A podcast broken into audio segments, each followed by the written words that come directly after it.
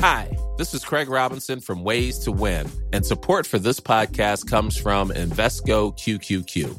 Invesco QQQ is proud to sponsor this episode and even prouder to provide access to innovation for the last 25 years. Basketball has had innovations over the years too. We're seeing the game played in new ways every day. Learn more at Invesco.com slash QQQ. Let's rethink possibility. Invesco Distributors, Inc. Hiring for your small business? If you're not looking for professionals on LinkedIn, you're looking in the wrong place. That's like looking for your car keys in a fish tank. LinkedIn helps you hire professionals you can't find anywhere else, even those who aren't actively searching for a new job but might be open to the perfect role. In a given month, over 70% of LinkedIn users don't even visit other leading job sites. So start looking in the right place. With LinkedIn, you can hire professionals like a professional. Post your free job on linkedin.com slash people today. Since 2013, Bombas has donated over 100 million socks, underwear, and T-shirts to those facing homelessness. If we counted those on air, this ad would last over 1,157 days. But if we counted the time it takes to make a donation possible, it would take just a few clicks. Because every time you make a purchase, Bombas donates an item to someone who needs it. Go to bombas.com slash ACAST and use code ACAST for 20% off your first purchase. That's bombas.com slash ACAST, code ACAST.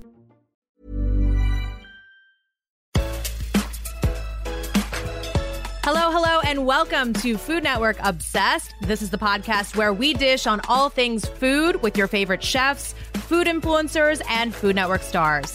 I'm your host, Jaymee Sire, and today we have a pastry chef on the podcast talking about how growing up on a commune in Vermont influenced her perspective and her advice for frustration free baking.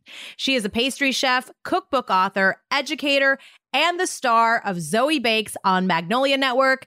It's Zoe Francois.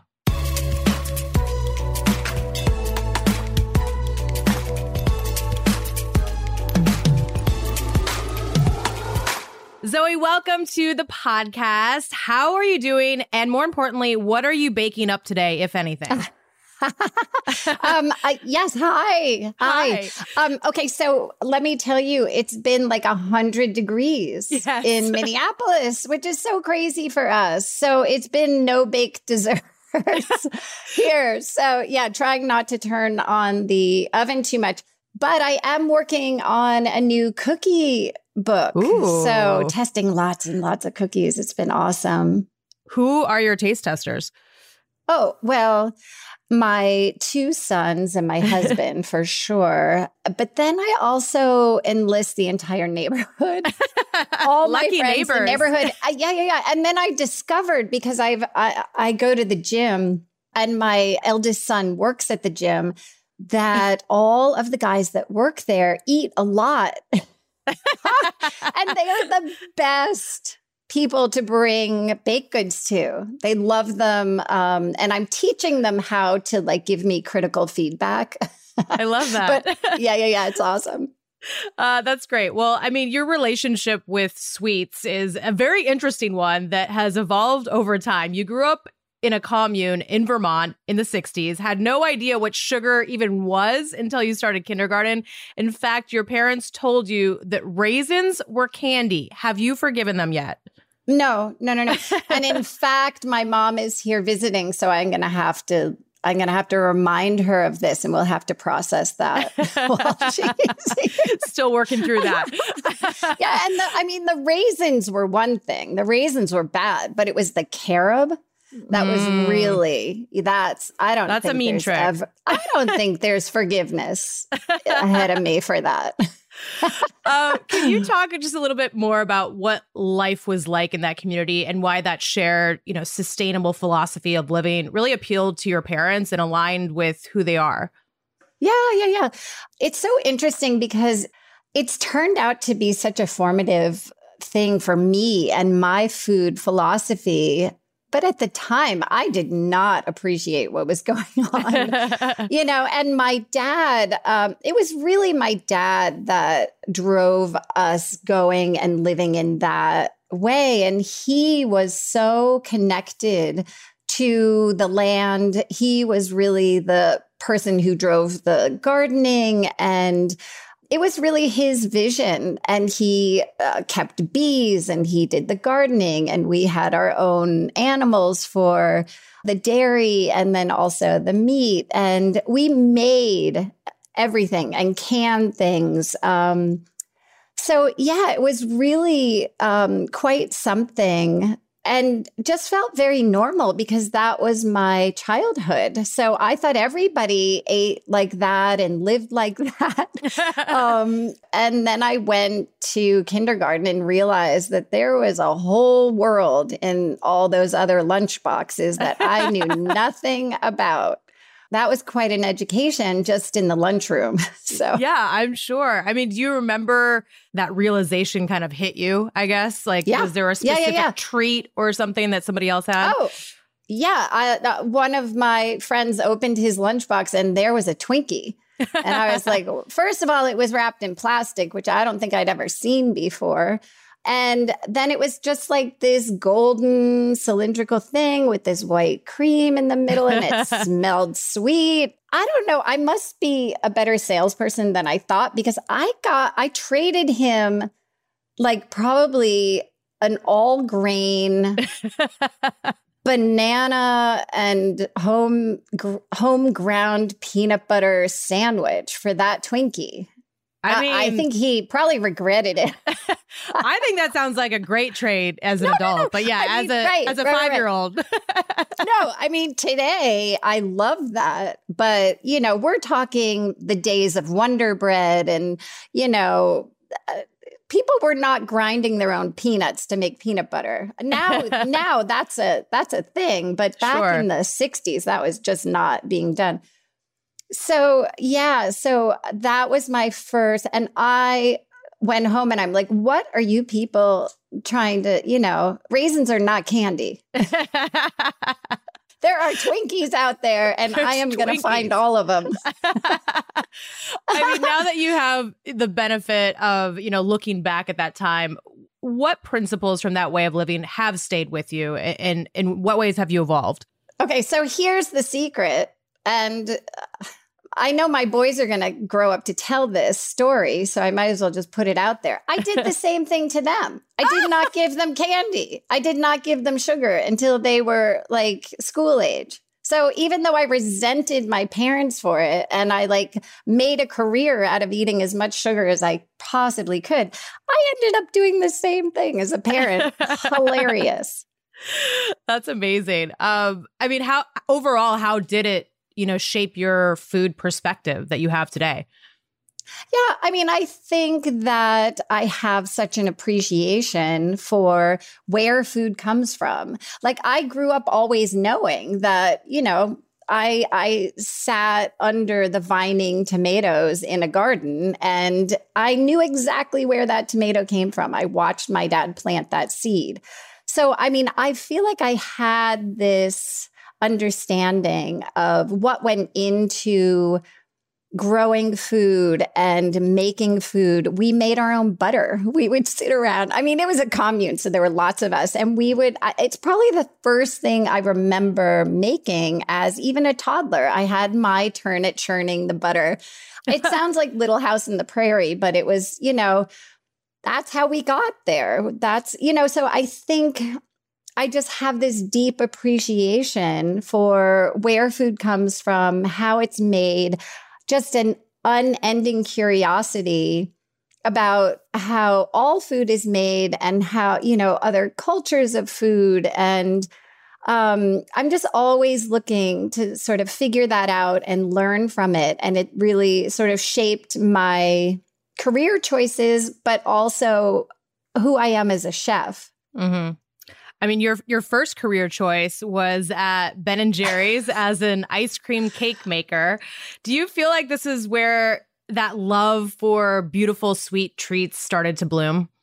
Okay, so can I just tell you the honest truth? My yes. very first restaurant job was actually Wendy's. Oh, really? so not sexy, but um, I did run the Frosty machines. Okay, well there you go. so it is a trend. I It did is. go from Wendy's Frosties to to Ben and Jerry's. So Ben and Jerry's was the first place that I got to cake decorate because I was the person. Not only was I a scooper, but I also made the like bur- the uh, ice cream cakes. And they put a piping bag in my hand and said, "Decorate this." I feel so bad for that first person who got the very first cake that I had to write happy birthday on the top with a piping bag and whipped cream. I don't know if they could even read it, but um but I loved it. I think that was the moment where I was like this is like a thing. This is a job. Um so yeah, that was my first real love. Yeah. and, and then you had a, you know, an entrepreneurial venture in college as a Yeah. business assignment. Can you tell us what you learned through Zoe's cookie cart?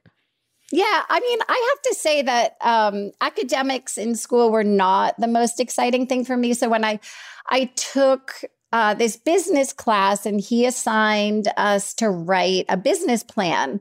And it was the time of like famous Amos and uh, Mrs. Fields cookies, and all of these sort of new gourmet cookie companies were sprouting up. And so I wrote Zoe's Cookies as my business plan and decided that seemed a whole lot more exciting than sitting in this business class. so I actually went and took out a little business, a little loan from the bank, started this business, and um, made cookies and sold them uh, out of this beautiful cart that my then boyfriend, now husband, built for me. Oh, And it was, uh, I mean, I had no clue what I was doing, like zero. I didn't actually know how to bake. Um, I didn't know how to run a business. And I just learned so much from doing that. Um, especially, I learned how much I love to bake and sort of figure that stuff out. It definitely taught me mostly that I needed to go to culinary school. I mean, is that is that the moment that you kind of realized that you wanted to pursue that as more of a like professional career? Um, I would say, you know, I did that. I did take a semester off of uh, going to UVM, the University of Vermont, but you know, I had gone. Overall, I went to 16 different schools, but the lat the high school that I graduated from was a private boarding school and I always envisioned myself in an office. Like I thought I would have this like suit because I grew up in a commune. I was like obsessed with people in suits. and I always like envisioned that for myself, which is hilarious. And so I didn't really see this as like a legitimate career yet. And it was really later when I was working in an advertising agency and just working in a cubicle, not at all happy with what I was doing. And I would come home and obsessively bake. And it was actually my husband, who I was probably driving crazy, who suggested, why don't you go back to school and study, you know, go back to culinary school? And so he really saw it before I did. Oh, And that's exactly what I did. So during your time at the Culinary Institute of America, you also crossed paths with Andrew Zimmern, who we just had on. Uh, You Uh-huh. became his pastry chef. How did you guys initially become acquainted? Oh, well, I was at the CIA and he apparently contacted them looking for pastry students and put me in contact. So my very first initial contact with him was over the phone. He hired Hmm. me over the phone. Boy, did I not know what I was like showing up to. Oh wow. He was, you know, I mean, you know Andrew, he's a huge character. I had Yes. no clue from that phone conversation what I had just entered into and it was fantastic. So I left school. I didn't graduate from the CIA. I went into basically the education of Andrew. I feel like Um, that's a pretty good education, Oh, right? yeah. Oh, yeah, yeah, yeah. Because I would have to say that, you know, at the CIA, I was learning the culinary arts and the craft of what I wanted to do. And it was, oh, it was amazing. And I only studied baking. I wasn't there for the full uh, culinary side of it or the savory side at the time, because I think that they have really changed the curriculum, but at the time they weren't teaching chefs how to run a business. They weren't teaching that end of things. And Andrew was brilliant at it. So not only was he an amazing chef, but also he understood how a chef could sort of parlay this into a living because it can be a rough business to get into. It seems just from the little that I've you know known and interacted with Andrew that I mean he is just a wealth of knowledge uh, across a lot of different topics. Um, so smart, so smart. What what else have you learned from Andrew over the years? Okay, I'm not sure he's going to love this story, but we. we used to go to lunch all the time and he would take a camcorder do you remember those things? They were like probably the, as you know, massive. I think you needed two hands to hold them. This is like way before iPhones. And he would record himself eating lunch. Seriously?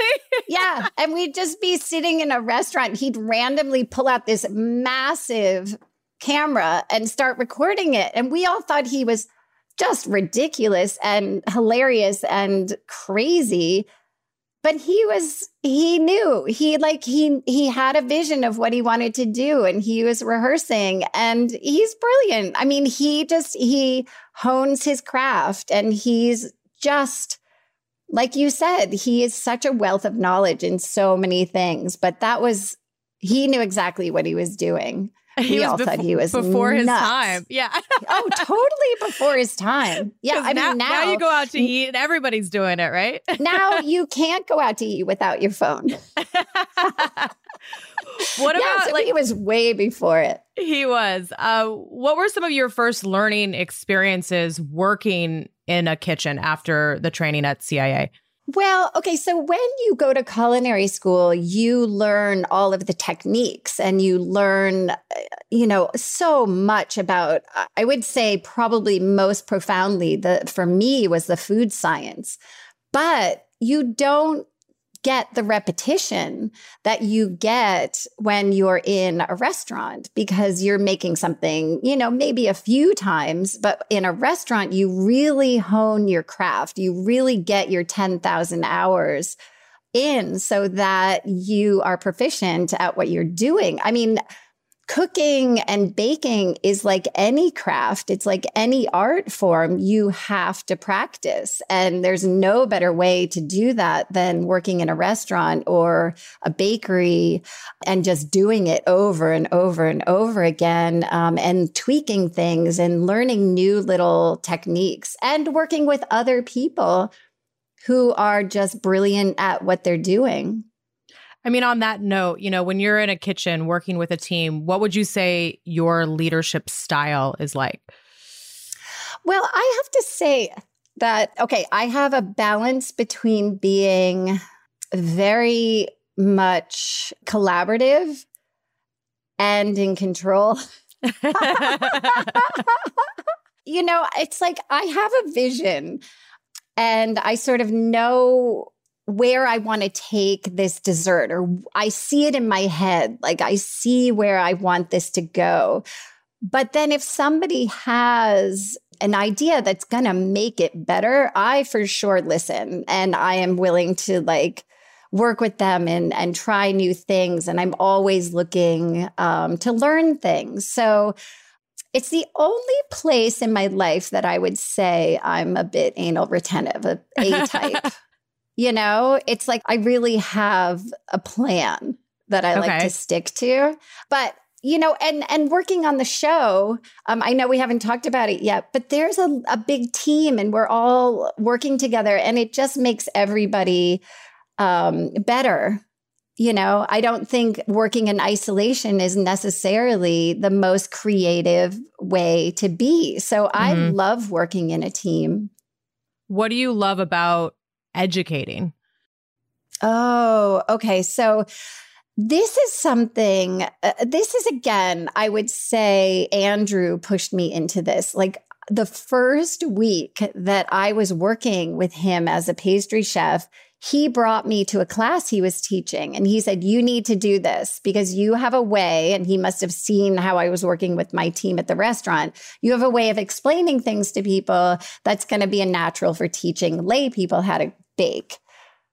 I was terrified. I'd never done anything like it. But he saw that and he brought me to this class and I loved it. I, I think that as I get older and deeper into all of this, one of the most satisfying things to me is showing people something that they think is going to be so intimidating and so difficult and stepping them through the process so that it's relatable to them and then watching them do it. Like, and that I have to say is one of the best things about Instagram and social media uh, as a whole is just I get to show them something and then almost instantly they're posting pictures of what they mm-hmm. made and they're like they're so excited because they just never thought that they could do that. Even a simple loaf of bread.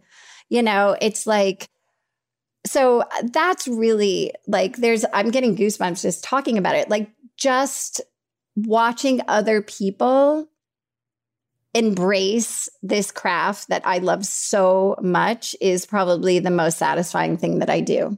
What's it like when you kind of can see that that light bulb going off, that moment where they get it? Oh, I get that all the time. It's like uh, people saying, I didn't think I liked to bake. And I think the problem is that people assume baking is all science. It's all math and science and rigidity. Like you have to do this and there's no creativity and no art in it. And that's just not the case. There's some basics, but, um, you know, I think when I step people through the process, they're like, oh, I could totally do that. And they do. And then it's like, I think it's just you know, one step in front of the other until you get to this beautiful end. And then they feel the freedom to do more and take on more. And so it's so amazing and satisfying. And I really think at this point, I enjoy the teaching even as much as the baking. Mm. Like I it's just so satisfying to see all of these other people uh, taking the recipes and making it their own too, like feeling that freedom to like add something of their own and then share it with me. Coming up next, Zoe tells us all about her series Zoe Bakes on Magnolia Network and gives us her best baking tips.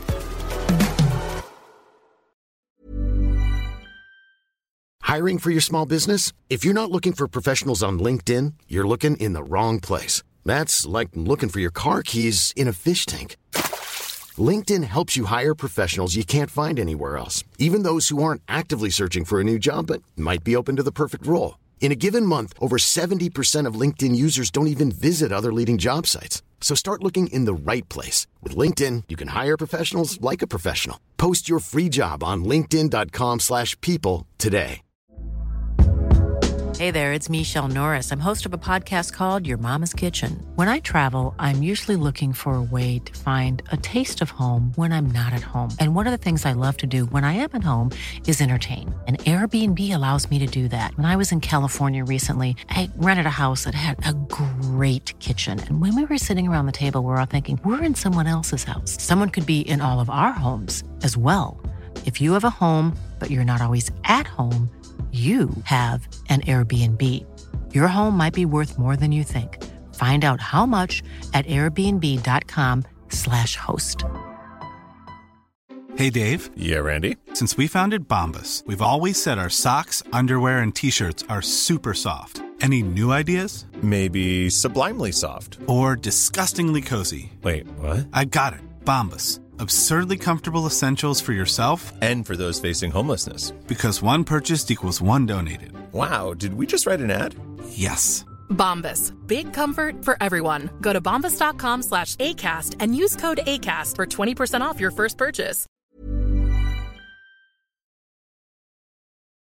You bring that passion and that talent for teaching into your show on Magnolia Network, Zoe Bakes, where you walk the viewers through everything from flaky pie crust to quick fold biscuits. Can you share w- with us how the show came about and what was really important to you to include? Yeah, yeah, yeah. Okay, so again, oh, uh, Andrew's just going to keep coming up in this. Yeah. Andrew, probably way back when he was holding up that camcorder, said, I think you're going to be on TV. And I was like, wow, that's so crazy. and like, no. And then I had my boys, and he kept bringing it up over the years. And I was just not ready. I didn't have the confidence. I was like, you're crazy. This is, you know, you're brilliant at it, but not for me. And then my boys got to a certain age and he brought it up again. And I'm like, okay, let's try this. And we did uh, a project together. And I actually had a, so much fun. And then um, the production company came to me and asked me to do a sizzle for a different show. And then I found out about the Magnolia Network. And I was like, that is where I want to be. Like, mm. I just love. Um, I love Chip and Joanna's way of expressing their passion for their craft.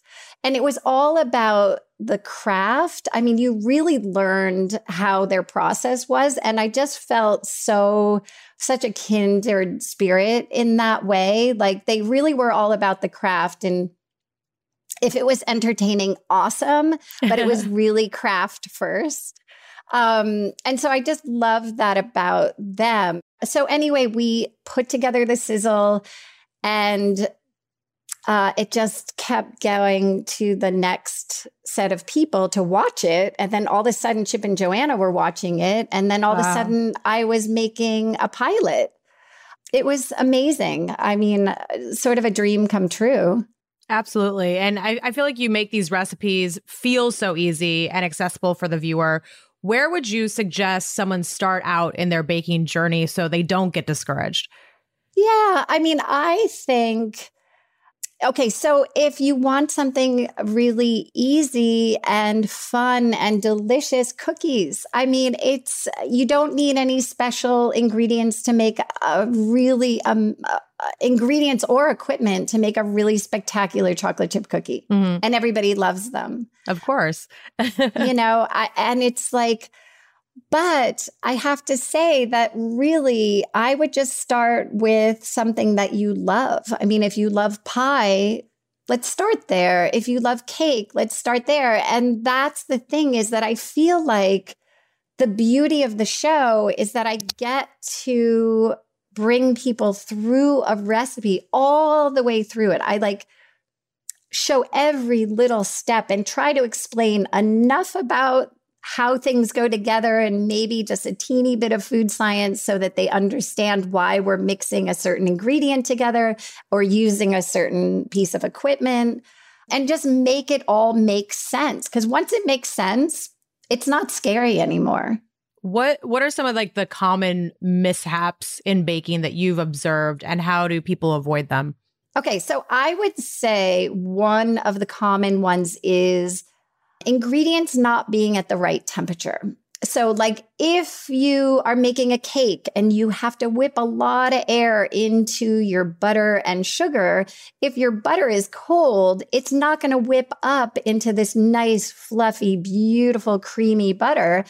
And so, what I always suggest is that people just read the recipe before they start. Like, just go all the way through the recipe. That way, you know what temperature your butter and your eggs are supposed to be, and you'll have them all out. There's this technique that you learn first day in culinary school called setting up your mise en place. And that just means putting everything in its place. I have all the ingredients weighed out. That way, there's no surprises when you start your recipe. Like you have your flour right there, you have your eggs at room temperature, you have your oven preheated and your pan set up. It's just like just having everything right there, then you're not scrambling then you're not scrambling around and like nervous that you're missing something. So just an easy read through. When it comes to, say, like splurging versus saving on ingredients, where can you really taste a difference in that extra investment in quality? Well, okay. So I would say there's two things that come to mind automatically, and that's vanilla.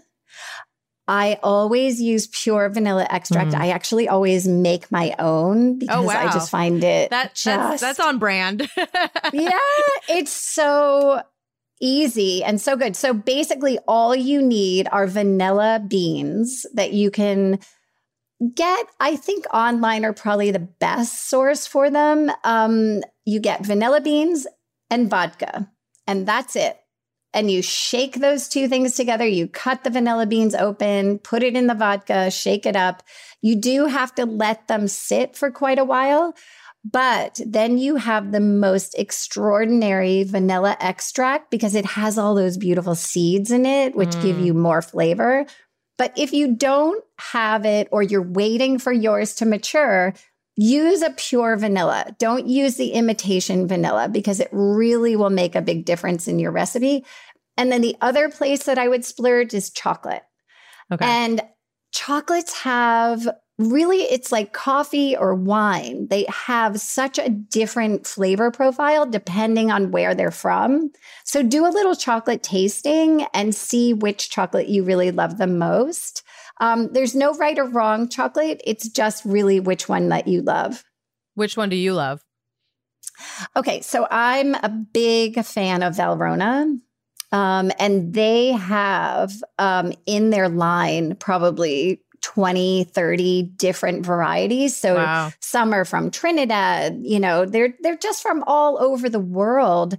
Um, and then they have some flavored chocolates uh, like passion fruit and uh, guava and some really wild fun things to play with. What about baking tools? What are some that are like absolute must or just make things easier yeah. Okay. So I don't know that there's any absolute must. I was just talking to my mom about this recipe that's been in my family since 1910. That's like where we can date it from. It's probably from even earlier than that. My great, great, great grandmother was baking this uh, without even measuring cups. So the original recipe was three handfuls of flour. Wow. You know, and she she had no special equipment. So I don't know that there's anything that you can't do with a whole lot of muscle. um, but on the flip side of that, I would say a stand mixer, if you have the space for it and you have the budget for it, makes life so much easier. You know, yes, I mean, it's just for whisking things and creaming things and just getting things together efficiently a stand mixer is is definitely my suggestion. Yeah, and you can have it for a very very long time as well. it's a good investment. I've had when I started my Zoe ba- Zoe's Cookies company in college, I bought a stand mixer that I still have and still use wow. today. And That's- this is uh, this is dating me, which is fine. I'm uh, but it was 35 years old that stand wow. mixer. Wow, that's incredible. I love that. Um, another key element of your show is really, you know, paying homage to Minneapolis and the history and the food community there. How much does having yeah. this dedicated culinary community around you affect your own work and your creativity? Yeah, I mean, uh, Minneapolis was built on the food industry. We're a milling com- we're we're a milling town. So the entire river is covered with mills, you know? Mm. So gold medal Flour was from here, Pillsbury was from here, you know, all of these big milling companies that we know today. But we also have these locally grown, single source, tiny, tiny little producers of wheat that are just doing crazy, beautiful things we grow everything. We are one of the largest apple producers in the oh, country. Oh, wow. And the university here has developed, I think, I may, I think we've developed more varieties of apples than anywhere else. It's just amazing. We produce so much sugar beets here. It's funny, I don't know that many people know that a lot of the sugar that you eat comes from beets. Mm we grow corn. Uh, it's just it's just such a lush, beautiful agricultural community here. And not only that, but the baking that comes from it.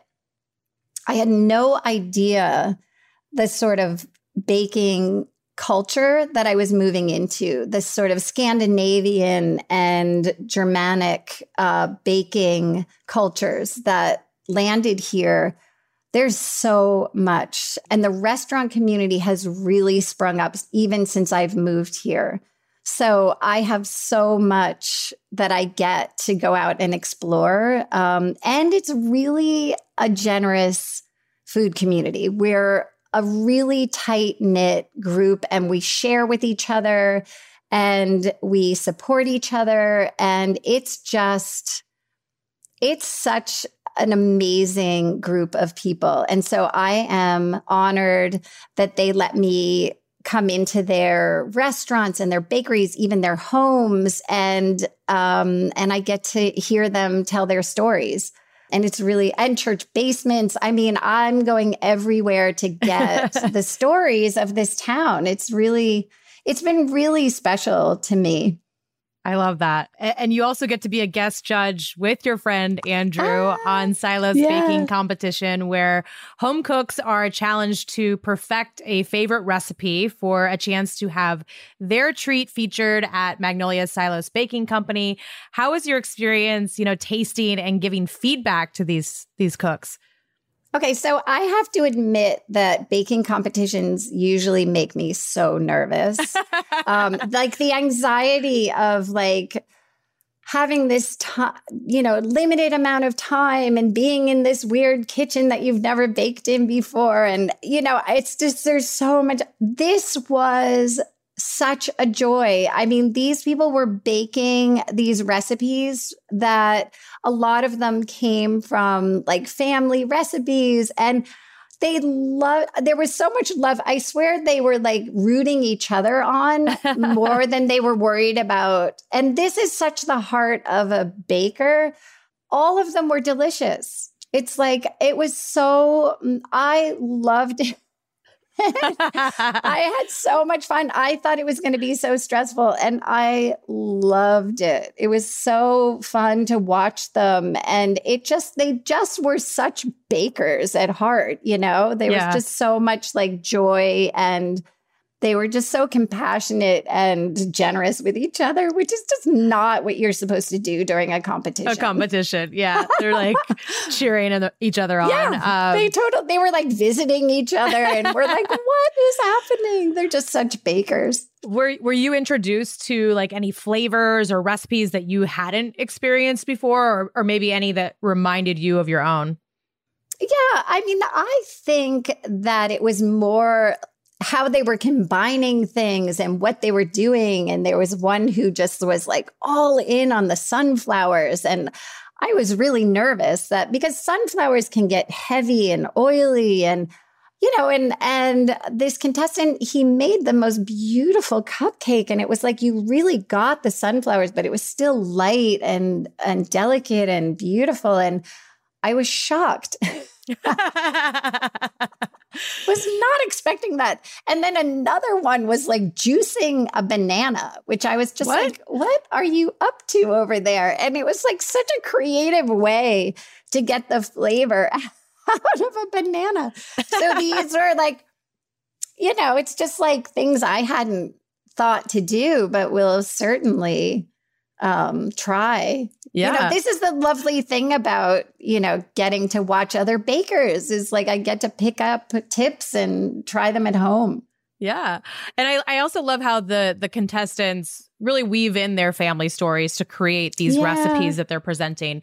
Is there a recipe that you have that kind of embodies your own journey and story? Yeah, I mean, I love that. You can, I always say that you can taste the joy and love when you're eating something that really means something to somebody else. And um, I had mentioned this recipe from, you know, that's been passed down in my family. It is the simplest poppy seed lemon cookie, but mm. it means so much to me.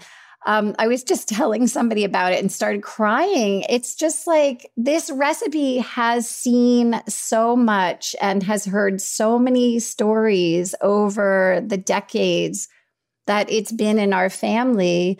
Um, and, you know, every generation has had it and enjoyed it and lovingly passed it down.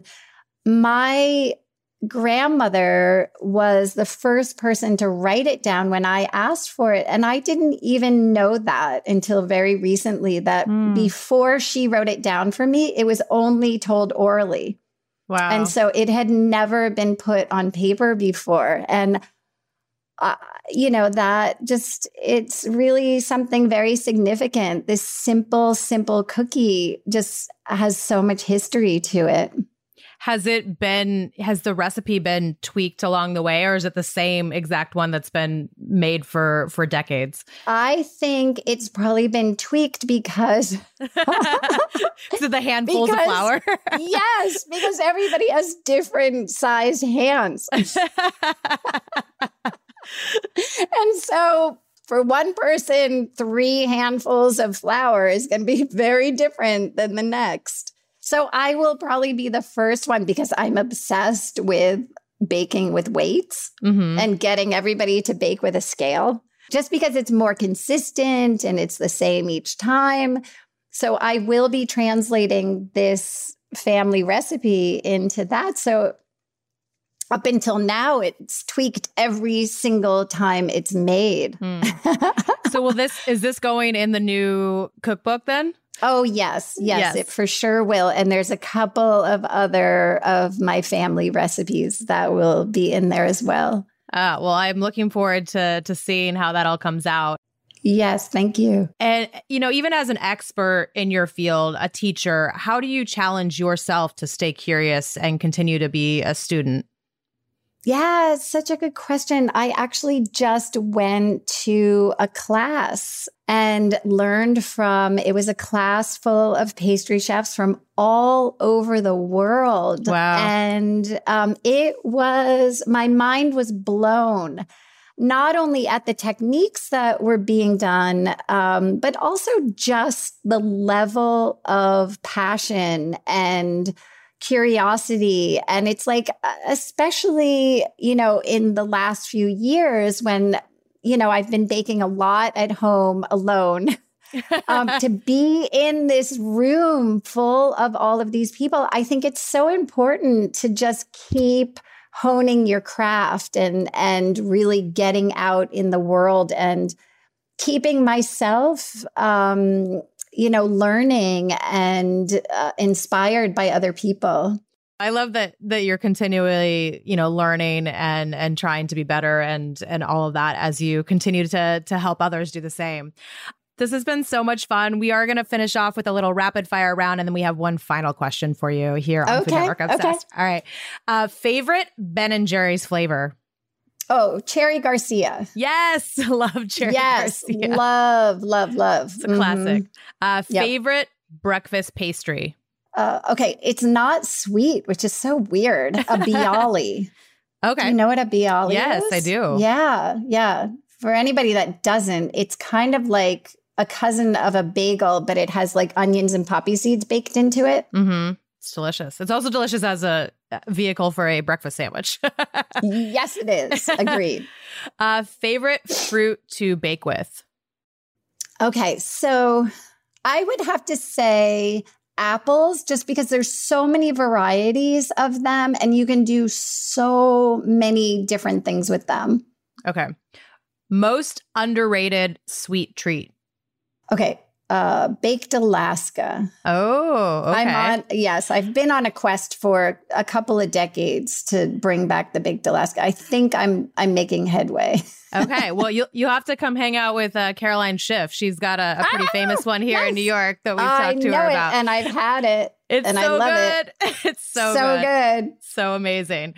Uh, your boy's favorite treat. Okay, Henry, my oldest, is cheesecake, and Charlie, my youngest, is flan. Oh, okay. Yeah. Um, you have to assign a sweet to embody each season spring, summer, fall, winter. What would they be? Okay. Uh, spring for sure, rhubarb pie. Mm, Summer, uh, peach melba. yes. Uh, okay. Fall, uh, apple tarte tatin. Mm. Winter, uh, sticky toffee pudding. Oh, okay. I like that. Uh, kitchen appliance you could never part with. Well, uh, okay. Ki- uh, my stand mixer. I was gonna say that probably was the the choice. Stand mixer you or look like scale. confli- Can you look I- conflicted. Yeah. well, because I was going to say scale, but the stand mixer, but the scale, both. The scale, both. You can do both. There's there's okay, no good. rules. okay, Uh, good. Place you'd love to visit that you have not been to. Oh, uh, I think Vietnam. Mm, Yeah, I like that. All right. I love Uh, Vietnamese food. Yes. What about Mm-hmm. Vietnamese sweets? Well, okay, so yeah, I, I, the first thing that comes to mind actually is flan. So flan, and then the the I I always make a Vietnamese ice like based on the iced coffee, uh, Oh, panna cotta Okay. with the coffee Ooh, and the sweet and condensed cream, and I the- love that. Yeah, but I'm sure that there's a world of sweets in Vietnam that I'm so not aware of yet that I would love to dive into. All right. Well, we'll we'll, be on the lookout for for that trip. Okay. Our, Yeah, our final question is not rapid fire. This is a question we ask everybody at the end of each episode, and that would that is what would be on the menu for your perfect food day. So breakfast, lunch, dinner, dessert. There are definitely no rules on this question. You can travel, time travel, spend as much money as you want. Okay. Y- You know, whatever. What the the world is your oyster. So we want to hear what you're eating for all three of those meals and dessert on uh on your perfect day. Okay. Okay. So it would have to start in Paris with Okay. the perfect croissant Mm-hmm. and coffee. Yes. Um, and then I, I would probably go to New York and hit the Lower East Side. So Katz's for a hot pastrami sandwich. Yes. and then next door to Russ and Daughters for a oh, little perfect. like smoked fish situation. Yes. I love a smoked fish situation. and then um okay, and then to Italy for any pasta for Yes. dinner. I just crazy for the pasta. Um, and then I would go to Brooklyn and have Caroline Schiff's baked Alaska. Oh, perfect. yeah. Yeah, yeah, yeah, yeah, yeah, yeah, yeah, yeah. That's how I would like to end my day. All right. Well, it sounds perfect. And she's so she's such a dream too. So she sweet. is. She's the sweetest. Mhm. Um, Yeah. No, it, it it makes sense that you would end your day there. Um, and and Yeah. thank you so much for taking the time to chat with us about your life, your shows, and everything you have coming up. We are looking forward to seeing what's next. Thank you so much. What a treat. You can watch Zoë Bakes on Sundays at 2 p.m. Eastern on Magnolia Network, and you can stream the first two seasons on Discovery Plus and the Magnolia app. You can also stream Silos Baking Competition exclusively on Discovery Plus and the Magnolia app. Thanks so much for listening, and make sure to follow us wherever you listen to podcasts so you don't miss a thing. And if you enjoyed today's episode, please rate and review. We love it when you do that. That's all for now. We'll catch you foodies next Friday.